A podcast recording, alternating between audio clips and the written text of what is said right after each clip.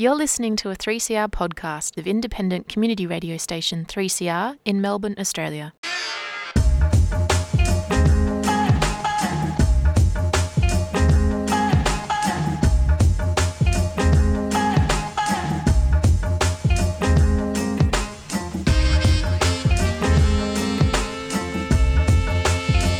Welcome to, to Unemployed Workers, Workers Fight Back, Back. Back. Join your hosts Anne and Kevin, that's me, the second and fourth Friday of each month on The Sewer Show, between five thirty and six thirty p.m. here on three C R Community Radio. Radio. This is a show where we explore macroeconomic solutions for the unemployed and underemployed. Everyone, Everyone in, in our, our community, community has value. value.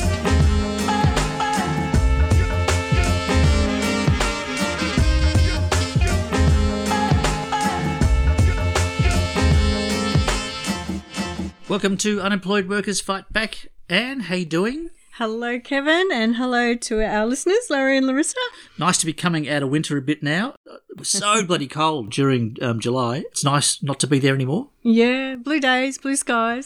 Well, bluish sometimes.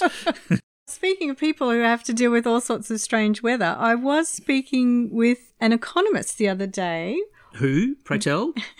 An economist by the name of Wayne McMillan, who lives up there where the Greater Sydney flooding was happening. Ah, which which one are we up to now? Has it, has it flooded again since uh, since last time? It's gone from being a one in a thousand year event to a one in a hundred year event to once a year event to almost once a month event. So so you have to get really used to moving sheep around, I think, up there. Oh, could you ever get used to that? Oh. I, I don't think you could ever get used to emptying your house out, replastering, rewiring. Oh, I know. Oh, jeez. Yeah. But Wayne was great to speak with. I'd be very interested to hear what uh, Wayne has to say. Yeah, well, let's have a listen.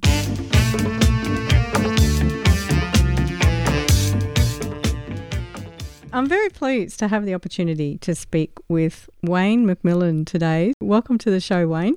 Thank you, Anne. I feel like I'm extra privileged to have this opportunity because I understand that where you're located is where the recent flooding has happened in the Greater Sydney area.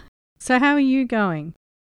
Um, I'm okay, but it's uh, very difficult to exercise my dogs, uh, particularly one younger dog. One of my hobbies is sheepdog trialling, and a lot of my colleagues, their properties have been flooded. They've had to move stock, those that are on acreage, to high ground as quickly as possible. You just go to high ground. Yeah, to the highest ground on your property, and or, or to someone else's property, a friend is on higher ground. Wow. Well, you and I sort of crossed paths online in amongst the discussions around heterodox economics. So I thought this was a good opportunity for me to get to know you as well as our listeners, Larry and Larissa. We reckon we've got at least two out there. um, I do know that you have a Bachelor of Economics, but I don't know a whole lot about how that's played out for you as a career or an interest. Okay, well, I was brought up at Westmead in a housing commission suburb. I grew up basically in a single-parent family. My mother was on a very low fixed income. We had a, a very uh, conservative Catholic upbringing and went to Catholic schools. But um, I didn't tend to like the school, really, that I went to a lot. I wouldn't call myself a juvenile delinquent, but I certainly um, wasn't the most well-behaved child sometimes. So at fifteen, I decided to leave school without a school certificate. Mm-hmm. And I, I worked in whatever work I could find. At age seventeen, I got into a, an upholstery company called Lazy Boy International that made the Jason recliner chairs. Okay. Until around about nineteen seventy-three seventy-four, when Australia had its first major recession since the Great Depression, mm. we had chairs packed up everywhere. We had a huge big storeroom that was packed right up to where the sprinklers were. And even the general manager's office was packed with chairs. We couldn't sell them. That is what I hear economists call um, unsold inventory. Yes. Um, as we got into seventy-four, more and more people were laid off, and I was eventually laid off and unemployed. Mm-hmm. So I guess I understood what it was like to be unemployed for a while. There was high unemployment, and I was probably about eighteen, and it took me a little while to find another job. So I've always sort of had a sort of a soft spot, particularly for youth who are unemployed. Mm. And trying to find work. Were you facing the social stigma of the dole bludger back then? Oh, yeah, definitely, yeah. I did find a job working for a veterinary vaccine company, but I had a love of animals, and some of the things that they did with animals there I didn't particularly like. Mm-hmm. It was just sickening, you know, I, uh, so I left there. Eventually I got a job working in the Commonwealth Public Service as a clerical assistant, um, and that wasn't a bad job. I learned a few things over there. That's another great example of how a fully functioning public service is a is a great employer. Yeah. Yeah. Around about nineteen eighty or eighty-one, I went to Sydney Tech to do a welfare work certificate course. Mm-hmm. I was very lucky to come into contact with the brother of a well-known journalist who had also been a journalist himself, and he'd been injured in during the Vietnam War. He had a glass eye and a prosthetic arm. But the man was quite brilliant, and um, he took the economic component of our welfare work course. Of course, being the person that I am, I kept asking lots of questions about inflation, about other things, and he said to me, well, if you want to know in depth about these questions, why don't you do a degree? I said to him, oh, I don't even have a school certificate. He said to me, that shouldn't stop you. So at age twenty-seven, I got into Sydney University and decided I'd probably do a combined degree. I did the first year of social work, the psychology, and then decided I wasn't going to continue. I felt that social work was just band-aid work, mm. and I wanted to do economics, so mm. I studied economics. Always I'd had an interest in economics, even when I was at school. And I did a lot of reading, even as a teenager, from fifteen to eighteen. I mean, I was very interested in socialism and in Marxism, so I, I had some exposure to that. But um, I never really uh, looked at economics except from a very conventional mainstream uh, point of view. Then when I got down to Sydney University, I found out that there was what we called a political economy stream. Mm-hmm. There were two influential lecturers. One was um, Ted Wheelwright, his nickname being Red Ted, uh, who was a giant of a man. He was about six foot six, and he was very much in the mould of the American economist John Kenneth Galbraith. The other economist was an Englishman who'd been out in Australia since nineteen seventy by the name of Frank Stilwell, one of the best teachers of economics that I've ever encountered. So what school would Frank Stilwell have been part of? Frank would be in the heterodox school. Uh, Frank did his PhD over in the U K, and he he'd gone through and did orthodox economics, but he was disillusioned with economics. I think in the nineteen seventies, right across the world, but particularly in the U K and in parts of the United States, there was a, a backlash against mainstream economics, neoclassical economics. And it was Frank who introduced us to a whole range of different ideas, and, and Ted. I guess you would say you were quite lucky to encounter those kinds of people, because they would be very rare in economic schools these days. Uh, there were pockets of them. I mean, down at Sydney University, look, I was involved in what we call the political economy disputes. There were demonstrations down there, and I was involved in those. I'm not going to name drop, but uh, they're well-known politicians um, who were involved at the time. Mm-hmm. But still, I had to do some mainstream subjects, and I had to pretend, you know, let me say this, that I wasn't completely convinced that heterodox economics had everything, and I knew that neoclassical economics had flaws.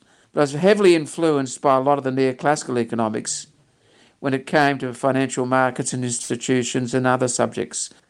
But I realised, because of my own experience, my life experiences, that basically the heterodox camp had brought up some basic flaws in the theory and in what really happened out in the real world, not what happened uh, down in, you know, the ivory towers of academia. You know, that's one thing I keep hearing over and over as someone who has not studied economics and, in fact, probably until about two thousand fourteen had absolutely no interest. mm. So I often think back to the Anne of two thousand fourteen and how she would have never read the economics part of the newspaper or anything like that. And what really has surprised me is how the profession, like the discipline of economics, is almost medieval. Like, it's got so little to do with reality. That's what I keep hearing over and over. I think it's got a lot to do with the fact that the gatekeepers are in the mainstream. And neoclassical economics is the foundation upon which some of the newer forms have developed, like new Keynesian economics, um, even monetarism that uh, Milton Friedman built the theory with others. That comes from the neoclassical framework. So it has been in, in the dominant position for well over fifty-odd years. Mm. And, and they are the gatekeepers. They're the high priests of economics. They decide where your articles will be published. You don't get your articles published in the leading academic journals and what have you if you're a heterodox economist. They decide who gets positions, tenure at universities. When I was down at Sydney University, I mean, obviously in those days, modern monetary theory hadn't even been thought of. Mm. Most of the economists in the heterodox camp were either in the institutionalist camp, the neo-Marxist camp, or the post-Keynesian. That's another thing I've discovered with economics. There are all these different schools of thought with all these names that can get very confusing because the post-Keynesians and the neo-Keynesians have very different ideas about things. Well, it was uh, Paul Samuelson and Robert Solow melded together microeconomics with the macroeconomics that Keynes actually created. It's the post-World War Two, you know, foundation there that they built, and from there all the other economists then built off that. So the neo-Keynesians and the new Keynesians are neoclassical thinkers. The post-Keynesians are the true Keynesians, the ones that followed Keynes and his insights, his monetary insights. People like Joan Robinson, who was influential over in the U K, who studied with Keynes, would have called those the so-called neoclassical Keynesians as bastardised Keynesians. She had a big argument with uh, Paul Samuelson and Robert Solow about capital, and was called the Capital Controversies or the Cambridge Capital Controversies because she was at Cambridge University in the U K and Samuelson was in M I T, Cambridge, over in the in the mm. U S A. So it was the two Cambridges battling it out. Yeah, that's right. Well, the, the, the controversies do get really heated, and um, I came into this via M M T because it just seemed so logical to me that you didn't even have to understand a whole lot of economics. So I'm wondering, tell us what your origin story was with M M T. It wasn't easy for me, let me tell you. I had to jettison a lot of my thinking. um, when I first discovered, I guess, the beginnings of modern monetary theory, I was a big fan of two economists. One was Raja Jananka at the University of Western Sydney, Professor Raja Jananka, and the other was Professor Bill Mitchell at the University of Newcastle. I was interested in labour economics, and as far as I was concerned, they were the two outstanding labour economists in Australia. What era are we talking now? The nineteen nineties. At one time there was a discussion. My old professor, Frank Stilwell, was in the discussion about debts and budgets and things like that. And then I also saw something written by Bill Mitchell, which actually turned everything upside down. You know, these ideas about budgets having to be balancing and having to be in surplus. You came across Bill before you came across M M T. I did, yes. That's, that's probably pretty unusual because, of course, uh, Professor Bill Mitchell is a known name on this show as one of the founders of modern monetary theory. There was another economist I was also very keen on, and that was John Quiggin. So the, the three of them were, were like the Holy Trinity to me. uh, when I first actually went to Bill, I said to Bill, this doesn't make sense, it's nonsense. And he said to me, you just think again, Wayne, go over again, think again. So I've still got some more finer points to learn, and Bill's and others, and Randy Ray, and... Um, Also, Fidel Kaboub, and here in Australia, Stephen Hale and Phil Lord. I, I take my hat off to them. I'm still learning. So, at this point, would you call yourself an M M T er or? Um, I would call myself a, a, a, a supporter of modern monetary theory, but I don't think that, you know, uh, modern monetary theory can answer all the questions uh, to do with economics. Mm-hmm. But I do think that when we're looking for a lens to see how money operates in an economy and the interactions with other organisations or agencies, it's the best that we've got. I can't think of any other theory that allows us to see what's really going on, what is really going on, mm. not what we think in some hypothetical model. And I had a discussion with my old uh, professor, Frank Stilwell, last year sometime, It was called Politics in the Pub, and we had a discussion. And Frank was never a supporter of modern monetary theory. And eventually at the end of it, he said, modern monetary theory, Wayne, look, is a theory that its time has come. Its time has come.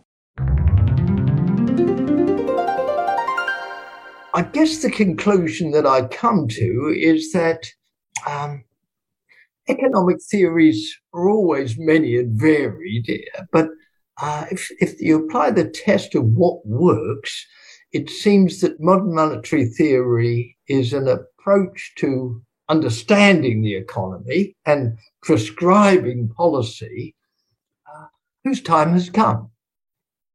Time has come. Economist Frank Stilwell in a conversation with Wayne McMillan as hosted by Politics in the Pub, nineteenth of October twenty twenty-one.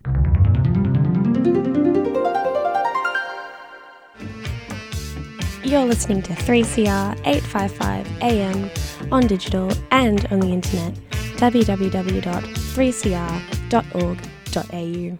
I guess as an M M T R, I would now say these days that if you want to understand how the macroeconomy works, you need to understand how money works. And um, I was just wondering if you would agree with that. I definitely agree with it.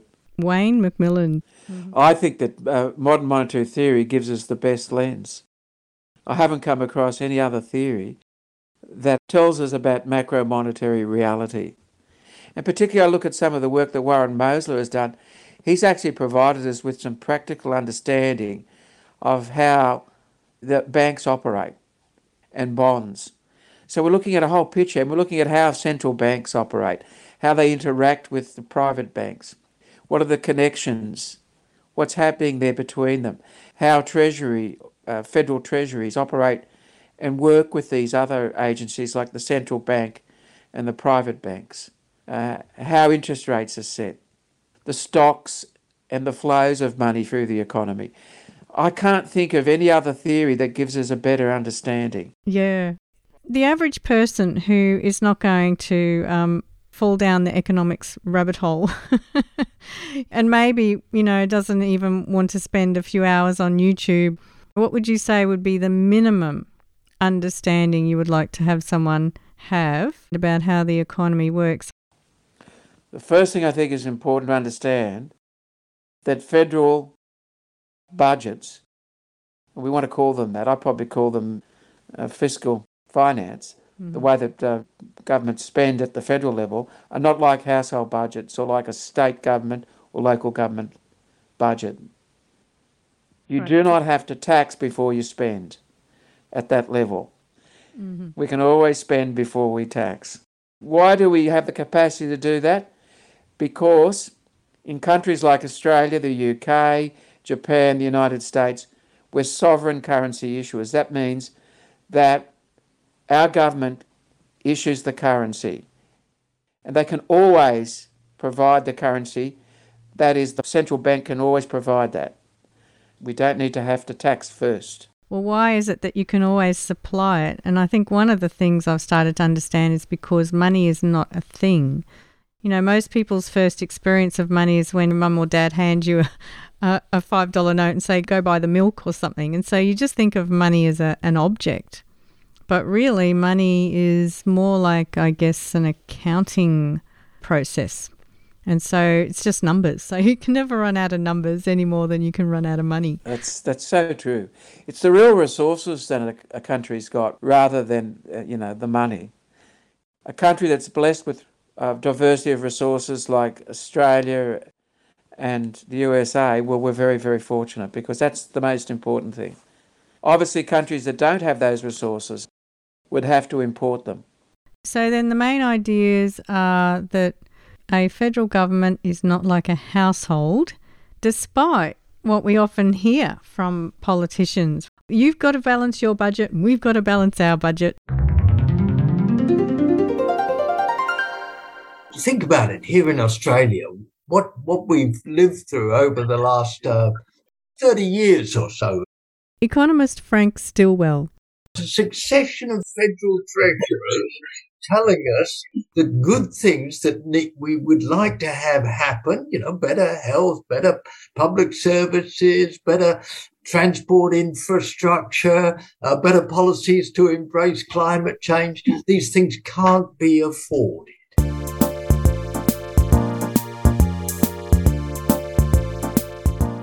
Uh, my job is to paint the true picture uh, of the economy and our economic challenges.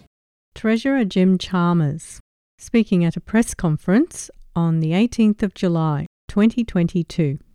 Uh, when it comes to the trillion dollars of debt that we inherited from our predecessors, that is becoming more and more expensive for us to accommodate. That's just the reality.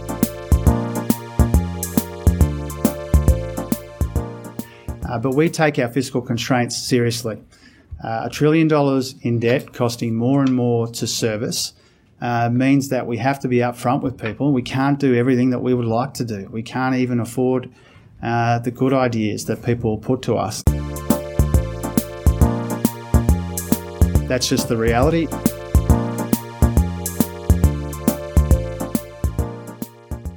In other words, uh, the argument has been typically that uh, government should balance the budget, or better still, um, run a budget surplus, because then there'd be like a business that's making a profit, and that's surely a good thing, is it not? Um, I, I think, Wayne, you, you've very clearly explained the fallacy in that reasoning, uh, because it, it, it was always a, a budget deficit fetishism rather than sound economic reasoning. Modern monetary theory might help us get on the right road rather than stay in this terrible prison of uh, uh, successive governments shackled by this budget fetishism. We take our fiscal constraints seriously. Oh, yeah. Oh, yeah. Oh, yeah. That prevents uh, good things happening. And then the other main idea is that the money is not what you could run out of or not have. It's actually the real resources that you can run out of or, or not have. Indeed, Stephanie Kelton in her book says, let, let, let's stop worrying about the budget deficit of governments and deal with the real social deficits that need to be addressed. Her, her list is the deficit of good jobs, the de- deficit in av- adequate savings that many households uh, have to grapple with when trying to deal with risks and, and uh, provision for retirement. The, the deficits in healthcare, in education, uh, particularly problematic in uh, the United States, where Kelton comes from. The deficits in infrastructure, you know, broadband, waste, water treatment, public transport, uh, and so forth. And of course, the huge deficit in expenditure on climate change. Economist Frank Stilwell. And I've come to see that modern monetary theory is actually a very good way of explaining uh, just what is happening in the financial sector and in the processes by which governments fund their own expenditures. So that's a really good basic orientation.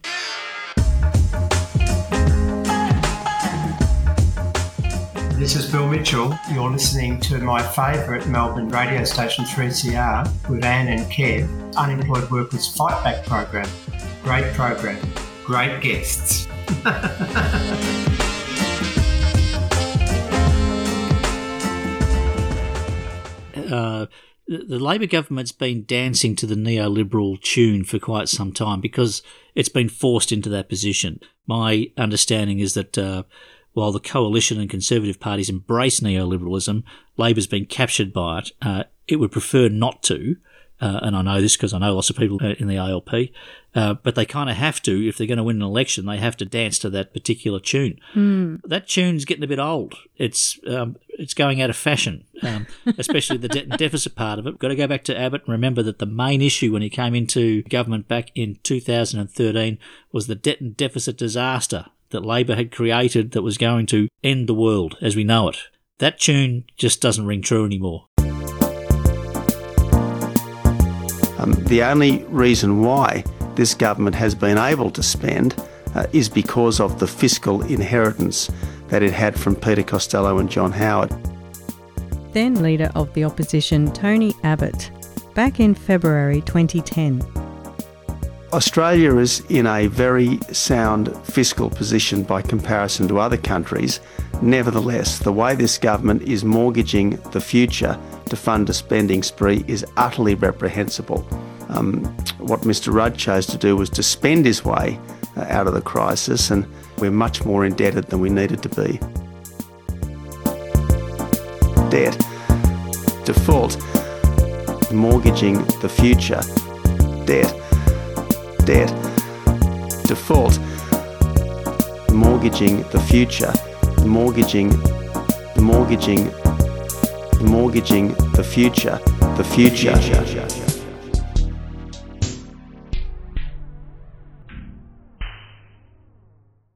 And Labor don't have to dance to that tune as anywhere near as much as they used to mm. because of the enormous deficit that's been rung up since. And that's a good thing. Mm. So we'll see how Labor go, see if they can't control um, the response to that. Mm. Well, speaking of that, Kevin, I've got a present for you. Yeah. Here it is. Have a listen. What I see from the part of the Murdoch um, media, and this is a position which has become more intense over the last decade or so, is an overriding Murdoch political philosophy, which is this. One, do everything you can to prevent a Labor government from being elected. And two, once they are elected, if you can't prevent that, do everything you can to get them unelected as quickly as possible. Former Labor Prime Minister Kevin Rudd, on the seven a.m. Daily News podcast from Schwartz Media, the twenty-eighth of June, twenty twenty-two. Take, for example, the great debt and deficit debate. For God's sake, debt and deficit uh, effectively increased by a factor of five uh, under the uh, Morrison-Frydenberg government. When I left office, um, Australia's net debt was one hundred eighty-four billion dollars. Now it's um, approaching one trillion dollars. However, during that period of time, you will notice that effectively the Murdoch media rolled over and died and did not run the debt and deficit agenda other than election time and other than against the Labor Party, with spooky music in the background saying something to the effect that if you elect a Labor government, debt and deficit will rocket right out of control. Labor hasn't balanced a budget in over thirty years and can't say how they'd fund billions of extra spending in their platform. This is to cater for deep fears and anxieties in the electorate about the state of the overall national economy. And so what I have noticed, uh, even in the last month, is suddenly uh, debt and deficit has come back into the coverage, the mainstream coverage by Murdoch, having happily let it slide.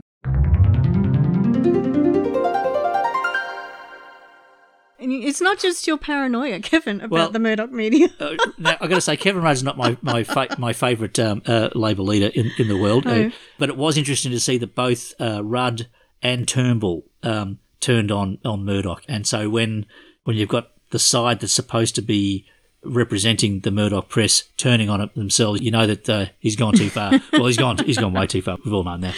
And we know that they've always been running this line that Labor are bad economic managers because they run up deficits, which is such a false narrative. Yep, yep.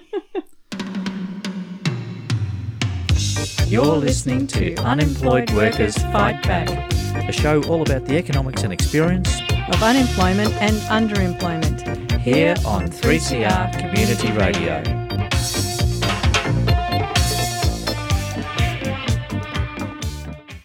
Now back to my chat with retired economist Wayne McMillan. I don't understand why the neoclassical economists are saying that we'll eventually get to full employment. Like, um, what are they basing that on? What they're saying is that, you know, wages are too high. That's why you've got unemployment. Mm. So when you drive down wages, to the natural rate of unemployment, which they think probably could be four percent or three percent. So you don't get inflation, because they believe that if you raised employment above a certain level, that inflation would grow. So they'd probably think, well, three percent, four percent unemployment, that's just fine. That's okay.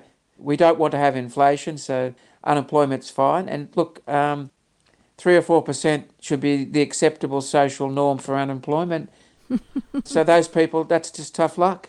So for those of us who've experienced unemployment before, Wayne, we're just seen as the uh, collateral damage from the point of view of these economists. That's it. So what are you going to do with these people that are unemployed?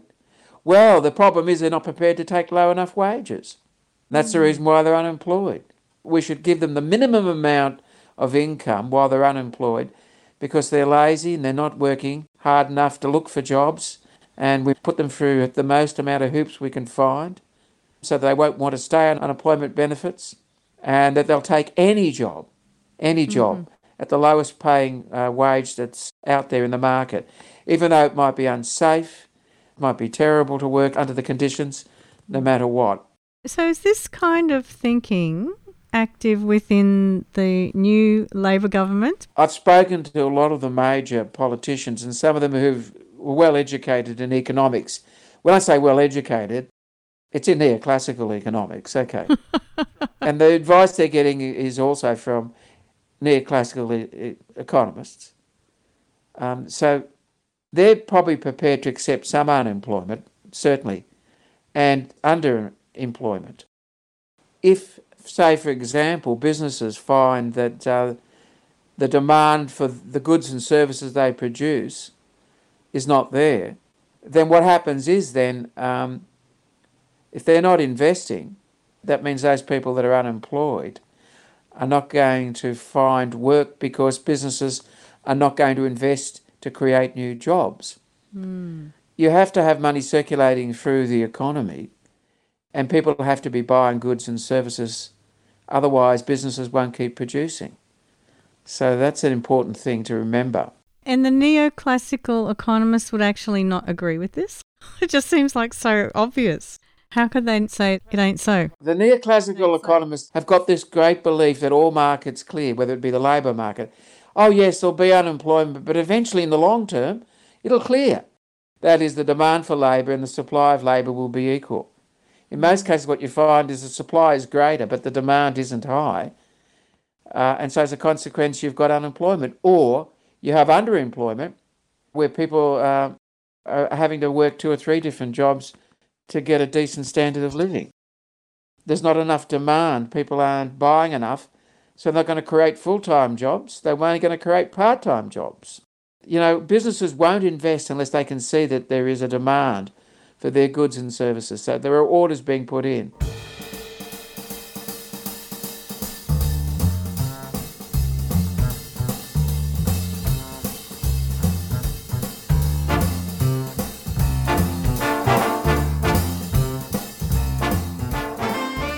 Ever when discussing unemployment on this show, we understand unemployment is created by monetary systems. Monetary systems are structured to create a need in people to work for the money. The desire for the money is what gives the money its value. In other words, monetary systems are designed to create unemployment. If there's not enough work to go around, the government has not created enough work. Another way of saying this is that the government hasn't spent enough. Or another way of saying this is that there is not enough aggregate demand. And certainly the banks create credit, which looks like the currency. It looks like money. But money flowing from banks to the private sector will never create enough work for everyone. So only the currency issuing government has the capacity and the ethical responsibility to create a job for anyone who wants one. Only an M M T style job guarantee can target that government spending to end involuntary unemployment and create full employment.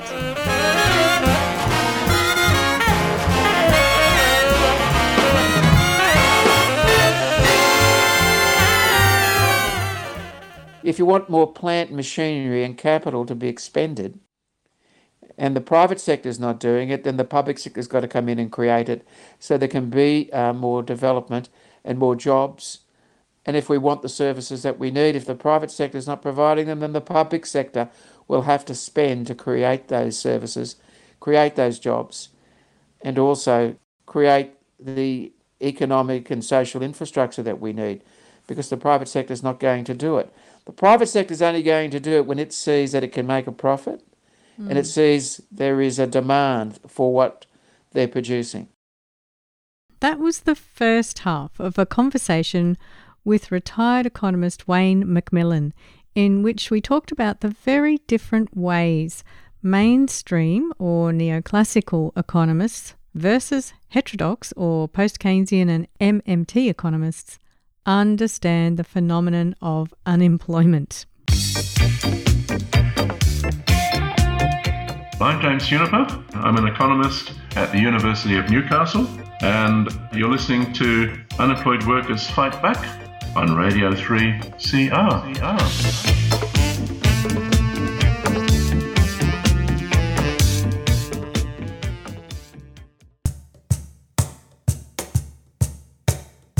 There are many ways that you can keep up to date with three C R news, events and programs. The three C R website is a great spot to catch all your shows via audio on demand or scroll through our range of podcasts. It's also where you can sign up to our monthly newsletter, buy yourself a new t-shirt, or check out archival audio from past broadcasts. Of course, we're also on Twitter at three C R and Instagram at three C R Melbourne. But don't forget our mighty A M band. Catch us anytime on eight fifty-five A M. Keep in touch, three c r dot org dot a u.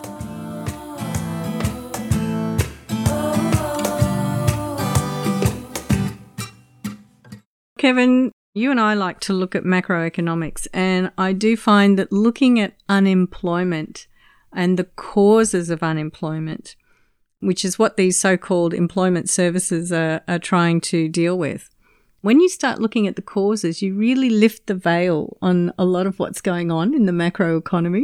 There's this underlying fundamental political reason why unemployment seems to get held in place. And that's this idea that really the capital class wants a pool of unemployed workers and what Karl Marx identified as the reserve army of the unemployed. That's the purpose of having uh, a NAIRU, um, mm-hmm. the non-accelerating inflation rate of unemployment. And that's designed to make sure that there's more unemployed people than there are jobs to be had, which mm-hmm. means you have to compete to to fill that position. And if you've got a job, you don't want to make too much of a, um, a noise about it, because things could be a lot worse. Um, you might find yourself as unemployed. It's designed to put downward pressure on wages.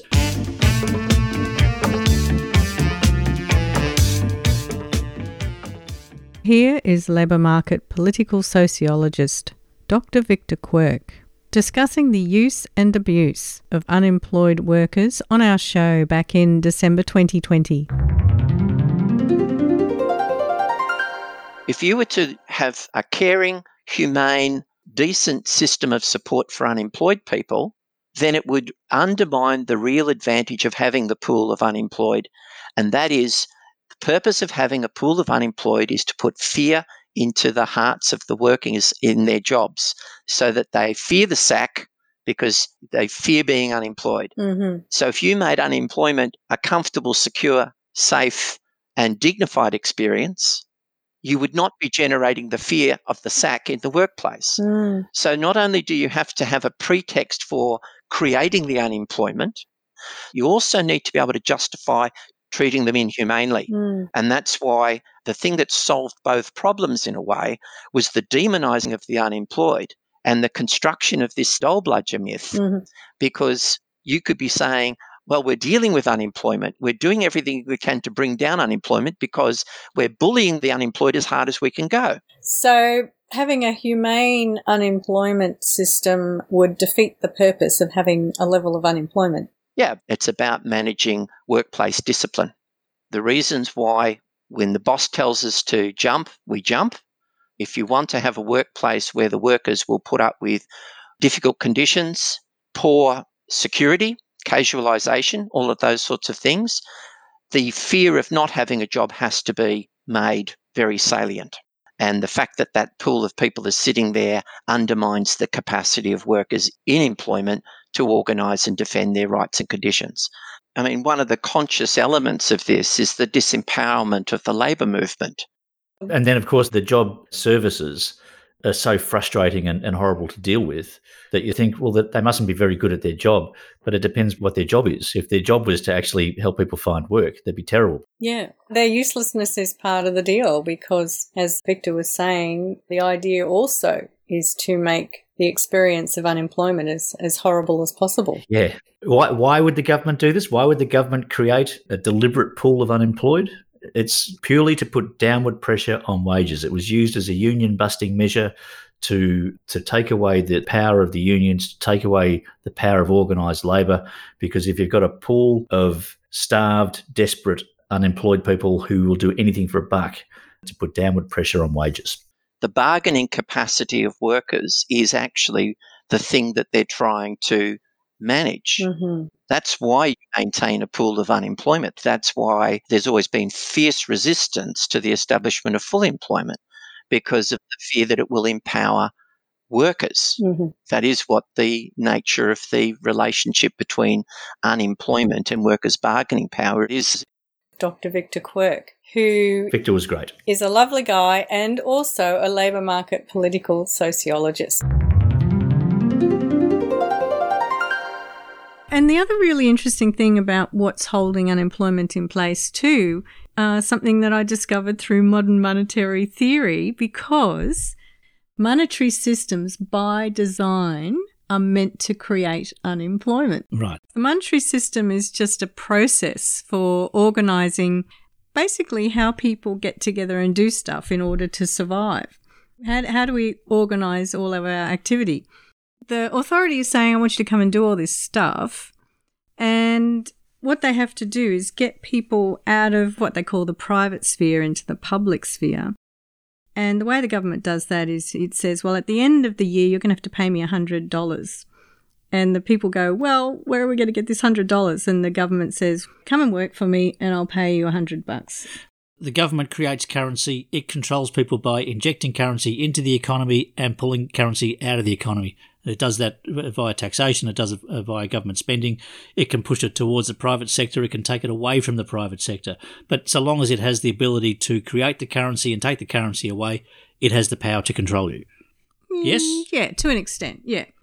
Yeah, yeah. So I guess it's a point that some of the modern monetary theory people make, which is that when you've got people who say, well, how do I get the one hundred dollars to pay my taxes? You've got people looking to make money, looking to work for money. And what do you call people who are looking to work for money? Mugs. Or unemployed. We call them unemployed, Kevin. So anyway, the monetary system sits behind unemployment. There's also a technical thing that sits behind unemployment, because what people can do to get the money is that they can either work for the government or they can uh, work for each other in the private sector. And if you don't have enough jobs being created either in the private sector or the public sector, what's happening is you don't have enough aggregate demand. You don't have the combination of businesses and government spending enough to employ everyone. This is the technical reason why you have unemployment, is that there's not enough aggregate demand, or what we would also call not enough fiscal spending. Fiscal spending being government activity to create the aggregate demand that's required to keep people employed, yeah? Exactly. Yep. And then the other thing is that there's this ideology that's sort of hiding all this, and the ideology is, you mentioned that before, this NAIRU, the non-accelerating inflation rate of unemployment. And this is this economic technical idea that's really ideological, that you have to have some people unemployed in order to fight inflation. we we have a large problem with that, don't we, Anne? This uh, using unemployment to keep inflation down. Some people will say that if unemployment is low and if wages are increasing, it can add to inflationary pressures, and it can, but it doesn't necessarily need to be the cause of inflation. It's one factor. It's too simplistic to say that low unemployment will create inflation. Mm. There have to be other factors at play. Mm. And as we've seen in the current world, when you have uh, supply-side problems, if there's a war and the price of oil goes up, if there's a disease and things aren't available, uh, then you have inflation. Mm. But if you've just got people uh, employed with a very low unemployment uh, rate earning good money, that in itself is not inflationary. Mm. And I think one of the problems here is that we just have this one word, inflation, which covers so many different scenarios. Like you say, there can be all sorts of different causes for inflation. And I think the economists do try and call inflation different things. So they talk about cost push and demand pull inflation. Yeah. And of course, the right-wing policymakers and economists always want to say that it's wages, but it isn't necessarily. I'll give you a good example of uh, inflation in our current economy, which is quite specific, is that if you have a bunch of high-paid professionals who get paid more and more to make their businesses more and more efficient, which generally means putting downward pressure on their workers, so they'll get bonuses. So you have managers in a company who might have earned, I don't know, eighty thousand dollars back in the day, and they figure out that if they squeeze their suppliers or they squeeze their workers, they can uh, increase profits for the company. So they'll get themselves into one hundred twenty thousand dollars and then two hundred fifty thousand dollars. They might be up to three hundred fifty thousand dollars, half a million dollars a year. Those people then are given incentives to offset their, their tax liabilities with property, which is at record low interest rates. Mm-hmm. You create this inflationary episode where a certain section of the, mm-hmm. of the community can push the prices of houses up so that they're no longer available for the general population. And that's something which has definitely happened over the last thirty or forty years. The conditions have been tweaked for a specific part of the community to buy a house, buy an investment property, buy a holiday place, take the tax breaks they get from the capital gains, from, from the negative gearing, et cetera, and then there might be a correction at the moment. They're not really subjected to that because mm-hmm. uh, a lot of their stuff is already paid off, or they've got so many assets that there's no big deal to flog one of those to, to pay for the rest. Mm. Um, of course, other people get caught up in this, and they're just um, regular, ordinary working people on ordinary wages who pay a very high price for a house because interest rates are low, and, and all they've seen is house prices go up and up and up. And then all of a sudden the Reserve Bank puts the uh, the rate up. They're the ones who are hung out to dry.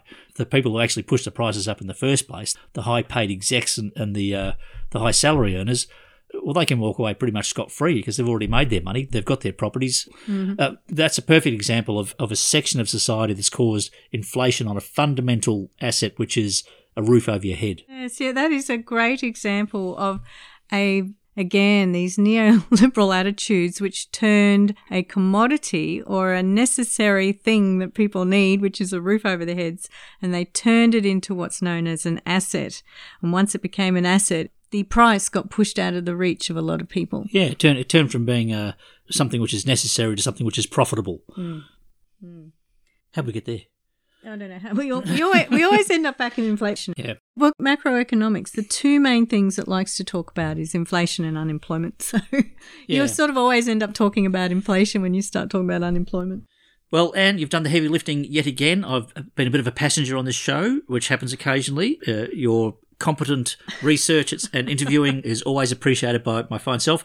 But we need to make way. Mafalda's coming up next or, with, with Vicky. So I'll see you again a couple of weeks' time. See you then, Kevin.